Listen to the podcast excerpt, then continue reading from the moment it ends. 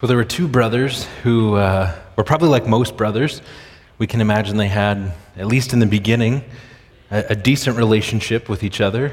Uh, but perhaps, as with a lot of brothers and with a lot of siblings in general, maybe there was an element of, of sibling rivalry that was present. As the two brothers grew up, they had different occupations. One brother was, was a sheep herder, he worked the flocks in the fields. The other brother was a farmer. He was a man of the soil, a man of the earth, and he tilled the ground and he planted and he reaped a harvest. And so they begin to grow up maybe in distinct directions. Well, as you read the text of Genesis chapter 4, we come to this moment in the life of both of these brothers when they decide uh, to offer a sacrifice to God. And, and, we're told as they offer their sacrifice that Abel, who's the, the herder, works the flocks, he brings some of the fat portions uh, of his flock and he offers it as a sacrifice to God. And, and the text of Genesis 4 said that God looked favorably on Abel's sacrifice. Cain, we're told, brings some of the offering uh, of, of the fruit of the land and he offers it to God, but God does not look favorably on Cain's sacrifice. And as you read the story, it says that Cain walks away, his face downcast. You can just imagine him staring at the ground, walking away in sort of a, a crushed way. And then it's maybe at that moment that this anger that's been building in Cain's life begins to seethe with a new level of, of, of, of animosity for his brother. And God warns Cain. He says, Cain, listen, he says, if you do what's right, won't I'll, I'll accept your sacrifice. It's not you, it's, it's the way that you, you offered your sacrifice. If you do what's right, I'll accept it too. And then God continues and he says, Cain, listen, he says, sin is crouching at your door. It desires to have you, but you must master it. Don't let it. Don't let it consume you. Well, Cain apparently doesn't heed that warning because he, he walks out of, of that meeting with God and, and he sees his brother Abel and, and he says, Hey, uh, let's take a walk over to this field over here. I've got something I'd like to show you. And as you read Genesis 4, it says that they walk out into this field, and it says, There, Cain attacked and killed his brother, murdering him in cold blood. And God comes to Cain and he asks this uh, question. He says, Cain, where's your brother? In Cain, he responds with what I think is a rather cold, calloused response as he tries to hide his guilt. And, and we know, right, that God doesn't ask the question because he doesn't know where, Cain, where Abel is, right? God knows he's been murdered, so he asks this with sort of a, a way of, of judging Cain's action. He says, Cain, where's your brother? And Cain says, I don't know. And he says, Am I my brother's keeper? In other words, he says, it's, it's not my day to watch him. What makes you think I'm responsible for him? I'm not his babysitter. I don't know where he's at. And God says, Cain, your brother's blood cries out to me from the ground. God knows what Cain did. And right away from the very beginning moments of Scripture, I think we see two key themes that are going to help us understand our passage in 1 Corinthians chapter 5 today. Right away in, in Genesis chapter 4, we see that, that sin is a really big deal. God goes out of his way to warn Cain, and he says, Cain, listen, sin is crouching at your door. It desires to have you, to consume you, to take over your life. Sin's a big deal for God. So this should raise other questions. Why is it a big deal? What is sin? How does it affect our life? The, the second key theme that emerges here is, is found, I think, in the question that, that Cain asks of God Am I my brother's keeper? In, in other words, does, does this problem of sin on the one hand, is, is there any sort of, of corporate responsibility? Uh, the, the, do those two play into each other at all? Are we responsible for our brothers and sisters? Uh, I'm, I'm not your babysitter. You're not my babysitter. Are, are, are we our brother's keepers? And I think these are two incredibly important questions that begin to create an important framework for 1 Corinthians chapter 5. We've been walking through the book of Corinthians as we've been asking this question what does it look like and what does it mean to, to be the body of Jesus Christ? And in 1 Corinthians chapter 5, Paul is going to raise two very important questions that emerge as problems in the church at Corinth. Now, in the church of Corinth, the first problem is that there is blatant sin that's right there in the community that nobody's addressing.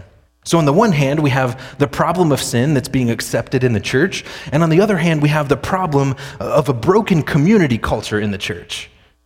Sin is there, and we'll walk through this in a second, and the church uh, and the leadership of the church are not even going to do anything about it. Two problems that Paul's address, addresses in 1 Corinthians 5 sin and a broken community culture that allows sin to flourish. Let's look at 1 Corinthians chapter 5. In verse 1, Paul begins by saying this He says, It's actually reported that there is sexual immorality among you of a kind that even pagans do not tolerate. A man is sleeping with his father's wife, and you're proud? Shouldn't you rather have gone into mourning and have put out of your fellowship the man who's been doing this? For my part, even though I'm not physically present, I'm with you in spirit, and as one who's present in this way, I've already passed judgment in the name of our Lord Jesus on the one who's been doing this. So when you're assembled and I'm with you in spirit, and the power of our Lord Jesus is present, hand this man over to Satan for the destruction of the flesh, so that his spirit might be saved on the day of the Lord. Your boasting is not good. Don't you know that a little yeast leavens the whole batch of dough? Get rid of the old yeast so that you may be a new, unleavened batch, as you really are. For Christ, our Passover lamb, has been sacrificed. Therefore, let us keep the festival, not with the old bread leavened with malice and wickedness but with the unleavened bread of sincerity and truth.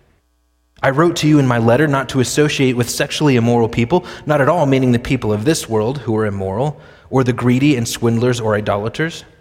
In that case, you'd have to leave this world. But now I'm writing you that you must not associate with anyone who claims to be a brother or sister, but is sexually immoral or greedy, an idolater or slanderer, a drunkard, a swindler. Do not even eat with such people. What business is it of mine to judge those outside the church? Are you not to judge those inside? God will judge those outside. Expel the wicked person from among you. Whew.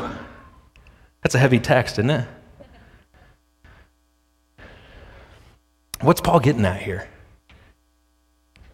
He, he begins by telling the Corinthian church, he says, Listen, he says, there's a kind of sexual immorality in the church at Corinth that he says even the pagans do not tolerate.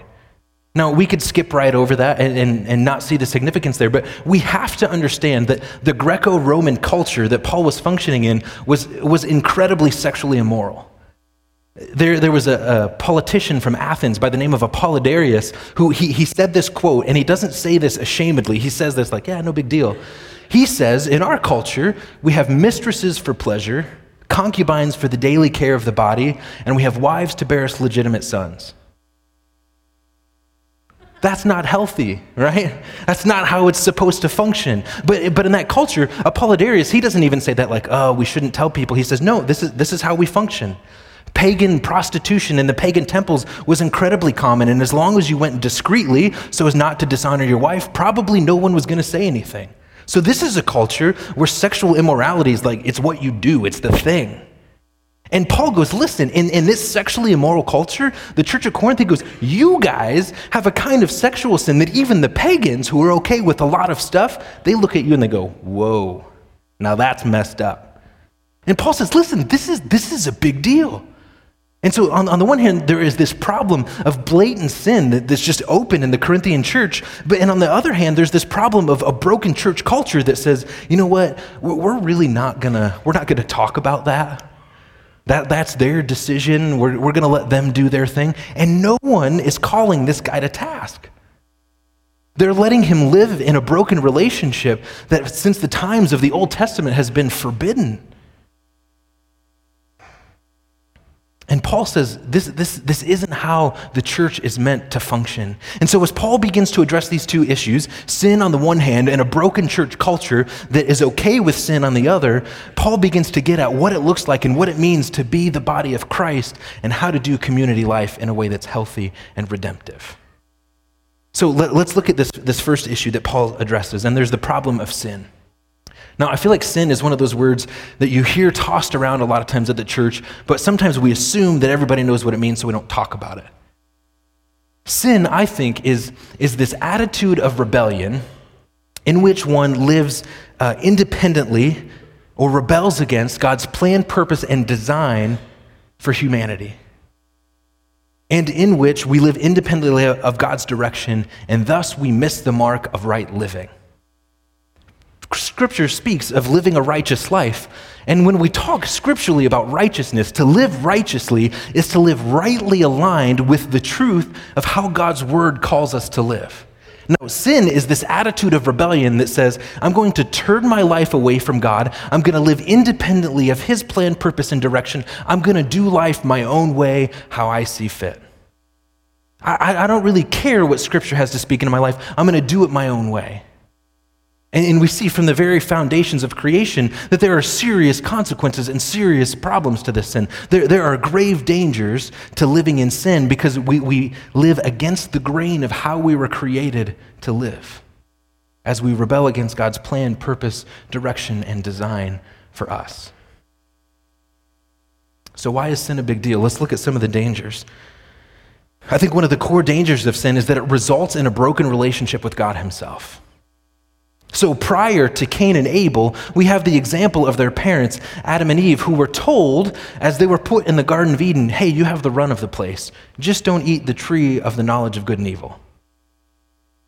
And in the course of time, Adam and Eve are tempted and they give in and they, they eat of that tree and they rebel against God's direction for their life. And as they rebel against Him, there's this moment where God is walking in their midst and Adam and Eve are in a place of hiding. They're hoping, I, I hope that God doesn't, doesn't pass by here. They've oriented their life away from him. In the book of Jonah, I think there, there's a, a, very good description of this danger. Jonah chapter 2, as Jonah is praying from the belly of a fish, Jonah says this He says, Those who pursue idols turn away from God's love. That, that's a powerful image. He says, if you pursue things other than God to try to fill this space in your life, to try to find meaning and fulfillment, he says, what you do is you orient your life away from God's love for you.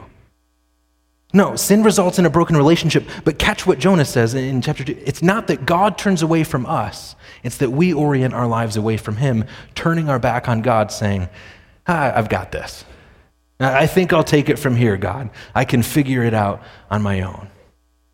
But here's the problem is that from the very beginning, we were designed to be in an intimate relationship with God Himself. When, when, Jesus comes and he begins to kick off his ministry, he says, Listen, I've come, Jesus says, that you might have the abundance of life. And so, true, abundant life, joyful, rich, deep living is found only in Jesus because our soul, from the very core of who we are, is designed to be in relationship with God. When we break that, we are not living as we were created to live. So, scripturally, broadly, we see that sin is dangerous because it results in a ruptured, broken relationship with God Himself. The second danger, I think, that's present in sin is this is that sin tends to be pervasive. Listen to what Paul says in verse 6 of 1 Corinthians chapter 5. He tells the church at Corinth, he says, Your boasting is not good. Don't you know that a little yeast leavens the whole batch of dough? So imagine I've got this bowl of dough, right? And I decide, okay, I only want to leaven half the loaf. So I'll just pour yeast on this side so that this will rise, but the other side, it won't get affected. Right? Paul says, no, no, no, that's not how it works. If you, if you put yeast in the dough, he says, it's going to work its way through. It'll leaven the whole batch of dough. And Paul is telling the church of Corinth, he says, listen, sin works in a similar way.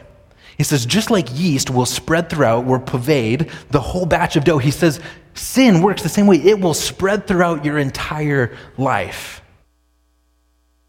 Here's what I think we, we do sometimes is, is we think that we can have this sort of this little sin over here that we keep in sort of the dark recesses of our life. There's this private place that we don't really tell anyone about. And we have this sort of thing that we do in that place in our life. And we think, well, it doesn't affect you, it's just my thing, and, and it won't really hurt anyone. There, there's no problem there, right? I'll have this sin, this place of rebellion against God where I'm, I'm transgressing how God has called us to live, and I'll just let this stay in the dark recesses of my life and it won't hurt anyone says, no, that's not how sin works. Sin, just like yeast, will spread throughout. This, this sin that we keep hidden in the dark recesses and places of our life, it will begin to spread throughout, affecting your life personally and affecting your life corporately in the relationships that you have. So, Paul here, let's, let's use an example. Paul here is talking about sexual immorality.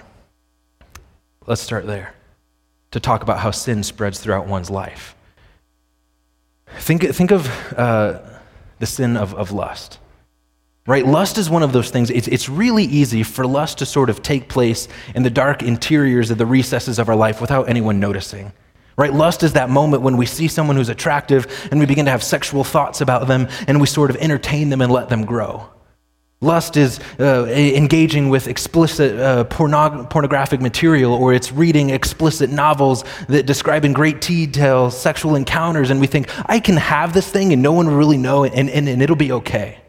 The problem is that lust works the exact opposite of how God has designed and created for us to function sexually, and that has ramifications in every relationship that we have. So, as, as we look biblically at the idea of sex within the confines of God's word, we see that, that sex is to be the culmination of this holistic, this holistic intimacy that we're building. So, sex is about the emotional, relational, uh, spiritual intimacy that a husband and wife are building together. The culmination of that intimacy is the physical act of sex, which becomes a metaphor of two people giving themselves wholly and unashamedly to one another. Right? In, in, Genesis chapter 2, it says that Adam and Eve were both naked in front of each other, fully disclosed, and they feel no shame. It's this place where you're fully accepted as you fully offer yourself one to another. It's, it's a beautiful picture and depiction of what marriage is to be and how sex is supposed to work. Here's the problem with lust Lust is not about a reciprocal relationship of two people offering themselves. Lust is about this moment where we look at another, desire them, have sexual fantasies about them, and we use a person as an object for my own sexual gratification. Do you see how it does violence to the personhood, to the humanity of the other? Because I use them for myself. There was no mutual interchange. There was no relationship. There was no mutual submission. There was no covenant promise. There was a I will use you to get what I want. And here, here, here's the problem with lust is that the longer we let that build and grow, we train ourselves to objectify people and to use people for our means and our ends. And that problem, left to take root, it will corrode relationships in a marriage level, and it will corrode relationships on a corporate level as we begin to break down in how we do community.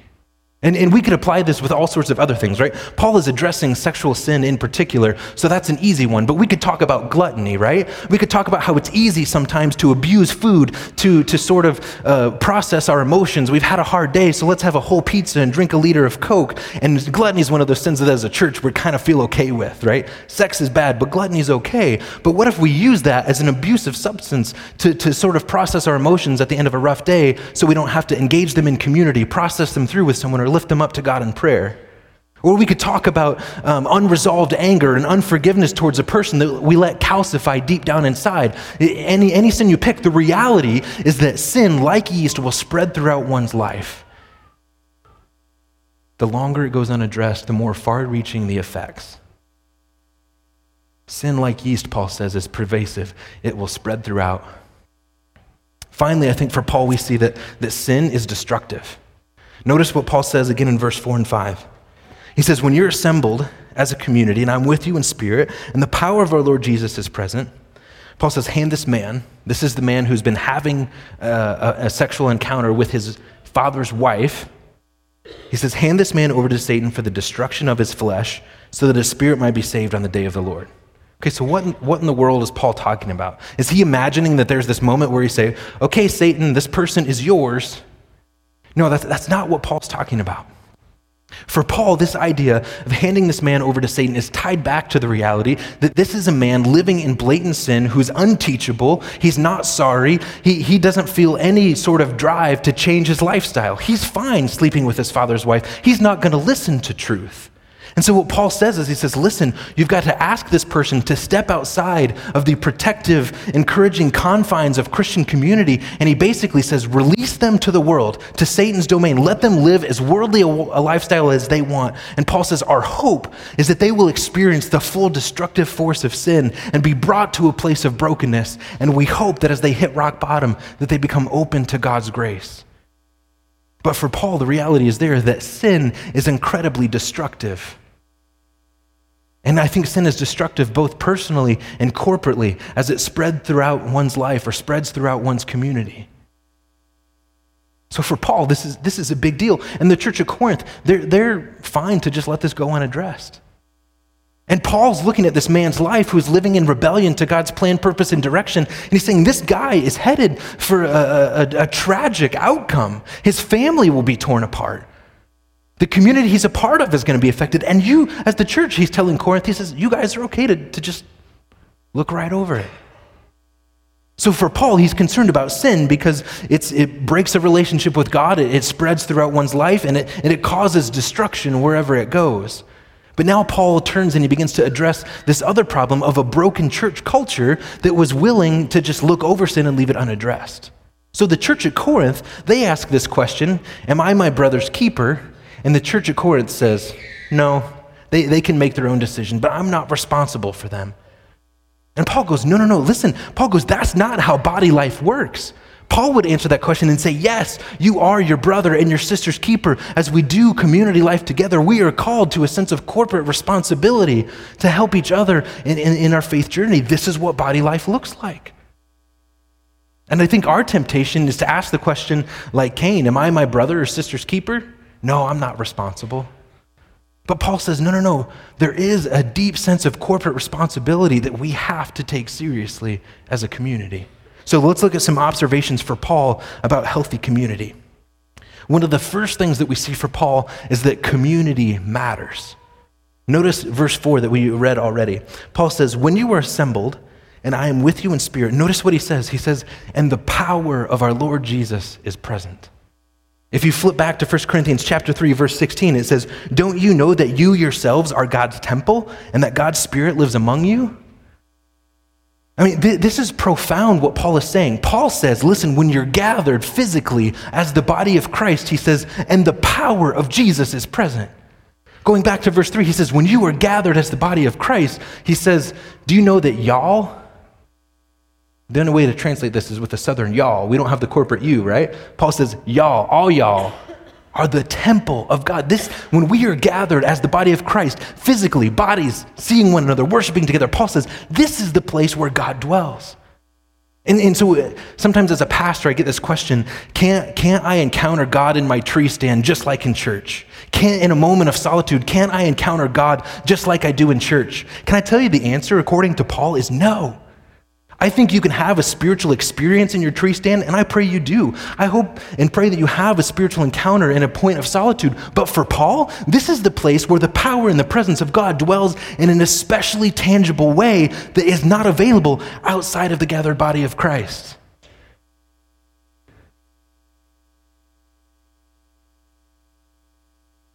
There is a very real sense that for Paul, he says, it all comes back to this. This moment where, as a gathered body, we encounter the power of Jesus present in our midst. Do we believe that? That the power of Jesus is present in our midst? For Paul, community matters. The other thing I think Paul um, observe about community or, or, or encourages them to is, is to have the hard conversations. In chapter 12, or verse 12, excuse me, of chapter 5, Paul says some hard things. He says, What business is it of mine to judge those outside the church? He's talking about non believers. But he says this He says, Are you, church, not to judge those inside? God will judge those outside, but expel this wicked person from among you.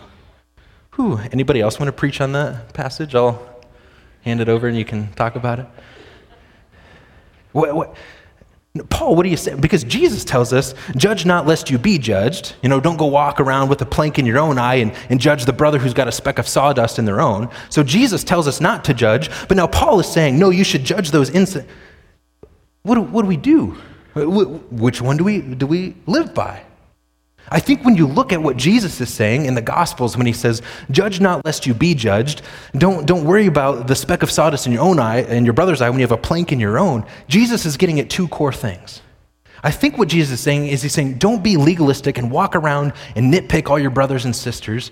He's, he's speaking in the context of law and obedience to the law. The second thing that Jesus is addressing is hypocrisy. Don't walk around as someone living in blatant sin, pointing out the little flaws in people around you. So, if this man who was sleeping with his father's wife, if he were to come up to me and say, Pastor, uh, I, I, really felt like you treated uh, your wife Lauren disrespectfully the other day. That, that's inappropriate. I'm going to say, dude, you're sleeping with your father's wife. Don't give me marriage relational advice, right? So that man who's living in blatant sin, he shouldn't go around trying to speak truth into the lives of other people. It's inappropriate. He needs to deal with that first. But I think often we take this teaching about judgment and we say, you know what? Who am I to judge? I, you know, this, this person, their life doesn't seem like it aligns with the character of Jesus or with the truth of God's word, and they claim to be a believer, but I'm not going to judge. And, and I think in a little way, we're really great at living out what our society calls moral individualism, right? I'm responsible for my choices. I'll decide what's right and wrong, and they can too. Paul goes, uh-uh. uh He says, You're your brother, you're your sister's keeper. He says, Have the hard conversations. So when Paul talks about judging people inside the church, if we take this one scripture and say, Here's Paul's theology of church, we might walk around and start to judge everybody. But if we look at the whole of Paul's writing, we could look at something like Ephesians 5:21 where Paul says, "Submit to one another out of reverence for Jesus." And Paul imagines Christian community as this place where there is mutual submission. And so I am submitted to you, and you are submitted to me, where I speak into your life and I give you room and the humility allow you to speak into my life. But for Paul, he says, there's no way around this, that, that we have to have these hard conversations. And, and, and think of it this way.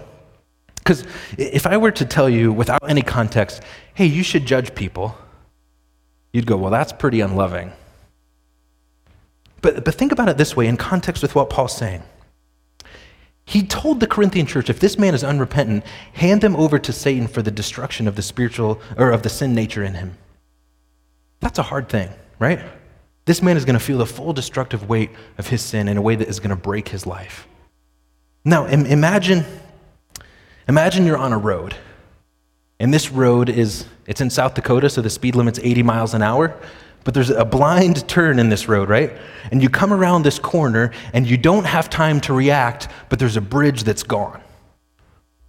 You, you happen to come upon this bridge, you, you manage to stop in time, but you see down the road a car filled with family and friends that's bare, they're doing 85 because they're not spiritual, so they're exceeding the speed limit. You, you know they're not going to be able to stop, right? Now, now, if you know that car of family, friends, and loved ones, if you know that they're going to make that that turn and they're going to go off a destructive end, what would you do? You would do whatever it took to stop them. You would jump in the road. You would, you would wave your hands. You would be yelling, Stop, stop. You're, you're headed for something you can't see, but it's destructive. Right? That's what Paul is saying as he says, Listen, judge one another. He says, Use judgment, be discerning in your interactions with one another. Have the hard conversations to say, Hey, your life doesn't align with God's word and you're headed towards a destructive end. In, in, in, that sense, to have the hard conversations, to be judging in a discerning, loving way, is the most loving response that we can have. To tell someone, listen, what you're headed towards is not good. All right, let me hit two more real quick. Um, I'm just going to gloss over this one because I'm running out on time. But the reality in community is that what gets celebrated gets replicated. And, and here, every community you're a part of has a culture. Your family has a culture. And when we talk about community culture, what we mean is your family has ways of relating and things that you value as a family. And culture has to be cultivated. That means you have to intentionally uproot unhealthy habits and attitudes from family life, from church life. You have to intentionally sow healthy habits, healthy ways of thinking, healthy values in family life. The problem at the church at Corinth is they, they have this unhealthy sin attitude that's grown up, that sin is celebrated. The problem is the things that you celebrate, the people around you as a leader, they will tend to replicate. Because what we celebrate, we hold up as something to be praised. What are you celebrating in the culture of your family? What are we celebrating in our culture as a church? All right, I'm going to hit the next one. Uh, finally, I think Paul calls us to draw boundaries and to be discerning. Paul gives this hard teaching. He says, in verse 11, I'm writing you that you must not associate with anyone who claims to be a brother or sister, but is sexually immoral. He says, don't even eat with such people. Whoa, okay, so is, is Paul calling us to just outright shun this person? What's he saying? If you were to, to do a word study, and that word to associate with, it means to be mixed up together with.